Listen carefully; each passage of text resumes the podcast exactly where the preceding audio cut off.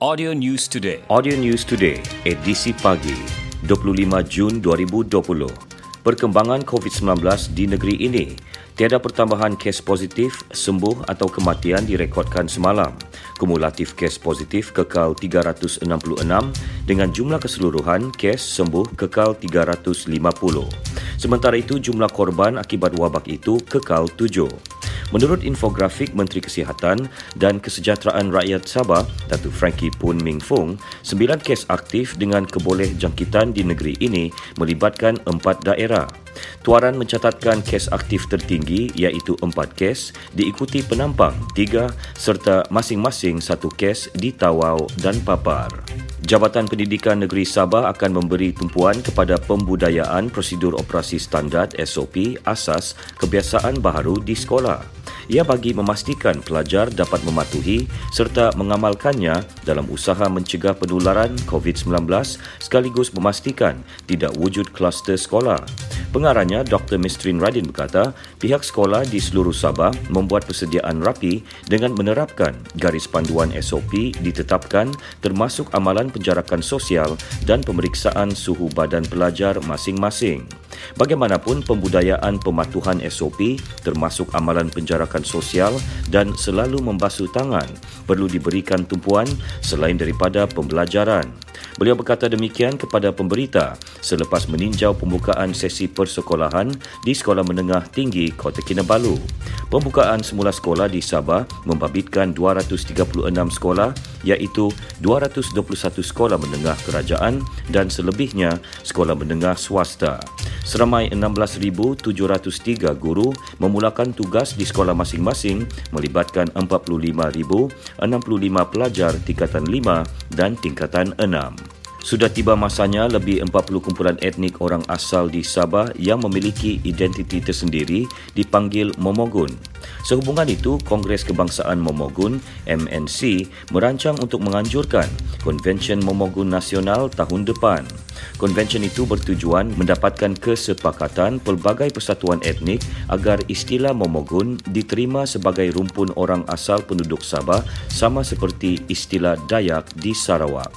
Presiden MNC Tan Sri Wences Anggang berharap istilah rumpun Momogun dapat diterima masyarakat, kerajaan Sabah serta kerajaan persekutuan untuk digunakan sebagai identiti nasional dan digunapakai dalam borang rasmi kerajaan. Jelas beliau konvensyen itu sepatutnya diadakan pada Julai tahun ini tetapi ditunda ke tahun depan berikutan penguatkuasaan Perintah Kawalan Pergerakan bagi membendung penularan wabak COVID-19. Bercakap kepada pemberita di Kota Kinabalu, Tan Sri Wences berkata, semua rumpun etnik termasuk lebih 20 persatuan etnik yang berdaftar akan dijemput bagi menghadiri konvensyen itu. Universiti Malaysia Sabah UMS melalui Institut Penyelidikan Bioteknologi IPB memeterai satu perjanjian kerjasama dengan Pusat Biodiversiti Sabah SABSI bagi membangunkan koleksi kultur bakteria dari beberapa lokasi di Sabah. Menurut kenyataan IPB, kerjasama itu melibatkan peruntukan penyelidikan sebanyak RM500,000 dari subsi dengan tempoh perjanjian selama setahun. Ia ditandatangani dalam satu majlis menandatangani kontrak penyelidikan antara kedua-dua pihak di bangunan Chancellory UMS. UMS diwakili oleh Naib Chancellor Profesor Datu Dr. Taufik Yap Yun Hin manakala subsi diwakili setiausahanya Gerald Jetoni. Melalui projek kerjasama itu, UMS akan membantu Subsi dalam membangunkan koleksi kultur bakteria yang sedia ada dan baru dari lokasi Pulau Sipadan, Pulau Mabul, Pulau Mataking, Lembah Danum dan Pusat Konservasi Impak Canyon. Projek penyelidikan tersebut diterajui pengarah IPB Dr. Zarina Amin sebagai ketua projek dan Profesor Dr. Clement Michael Wong Vui Ling yang merupakan pakar penyelidikan mikrobiologi molekular dari institut tersebut kawasan Parlimen Kimanis perlu memiliki sebuah hospital bagi menampung keperluan penduduknya mendapatkan perkhidmatan kesihatan. Perkara itu disuarakan ahli Parlimen Kimanis, Datuk Muhammad Alamin semasa mengadakan kunjungan hormat kepada Menteri Kesihatan, Datuk Seri Dr. Adham Baba di pejabatnya. Menurut Datuk Muhammad, beliau diminta merujuk dan berbincang dengan Pengarah Kesihatan Negeri Sabah bagi memastikan cadangan tersebut dimasukkan dalam RMK 12. Jelasnya sebagai sebuah kawasan parlimen yang merangkumi kawasan Kimanis, Bongawan dan Membakut, sudah tiba masanya diwujudkan sebuah hospital baru di kawasan itu. Ini kerana kebanyakan pesakit yang menerima rawatan, terutamanya pesakit yang kritikal, perlu dirujuk ke Hospital Beaufort atau Papar. Dalam pada itu, beliau turut mengemukakan cadangan dan permohonan agar klinik kesihatan Bongawan dinaik taraf termasuk membina kuartus kaki tangan. Begitu juga klinik kesihatan membakut perlu dinaik taraf memandangkan keadaan bangunannya yang uzur. 18 daripada 19 rakyat Indonesia di pantai timur Sabah yang disahkan positif COVID-19 telah sembuh sepenuhnya.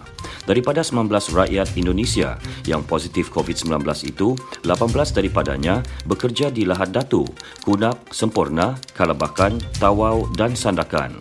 Ketua Perwakilan Konsulat Republik Indonesia di Tawau, Sulistiho Jati Ismojo berkata, seorang lagi yang belum sembuh berusia 23 tahun sedang menjalani rawatan di Hospital Tawau dan sebelum ini ditahan di Pusat Tahanan Sementara Tawau kerana memasuki Tawau secara haram.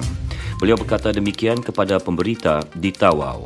Dalam pada itu, Sulistio mengucapkan terima kasih kepada Kerajaan Sabah kerana memberi kebenaran kepada 314 rakyat Indonesia yang terkandas di Sabah sejak Perintah Kawalan Pergerakan dikuatkuasakan pulang ke negara asal. Semalam, 314 rakyat Indonesia dihantar pulang ke kampung halaman masing-masing melalui Pelabuhan Tawau dengan menaiki tiga feri ke Pelabuhan Nunukan kesemua mereka akan menjalani pemeriksaan COVID-19 di Nunukan sebelum menaiki kapal ke Sulawesi. Menurutnya, 111 penduduk Kalimantan, Indonesia yang masih terkandas di Sabah akan dihantar pulang esok. Kira-kira 200 ahli parti warisan Sabah warisan dan 100 ahli parti amanah negara amanah dari kawasan kepulauan bahagian Batu Sapi mengumumkan keluar parti serta merta semalam yang menjadi gelombang kedua selepas 600 ahli warisan sepanggar diketuai Ketua Wirawatinya Raisa Abdul Ghafur bertindak serupa Ahad lalu. Pengumuman keluar parti itu diketuai Ketua Cawangan Warisan Kampung Terusan Baru Pulau Timbang Sandakan Azman Mung dan Ketua Biro Sukan Amanah Sabah Dani Anak Ganggai. Bercakap dalam sidang media, Azman mendakwa tindakan keluar parti dibuat kerana hilang kepercayaan terhadap kepimpinan tertinggi Parti Warisan. Perkara itu disokong Dani yang turut hilang kepercayaan terhadap kepimpinan Parti Amanah.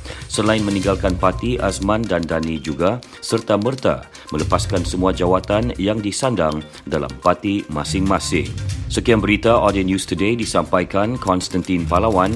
Audio News Today diterbitkan Il Communications dan diedarkan dengan kerjasama Sabah Info.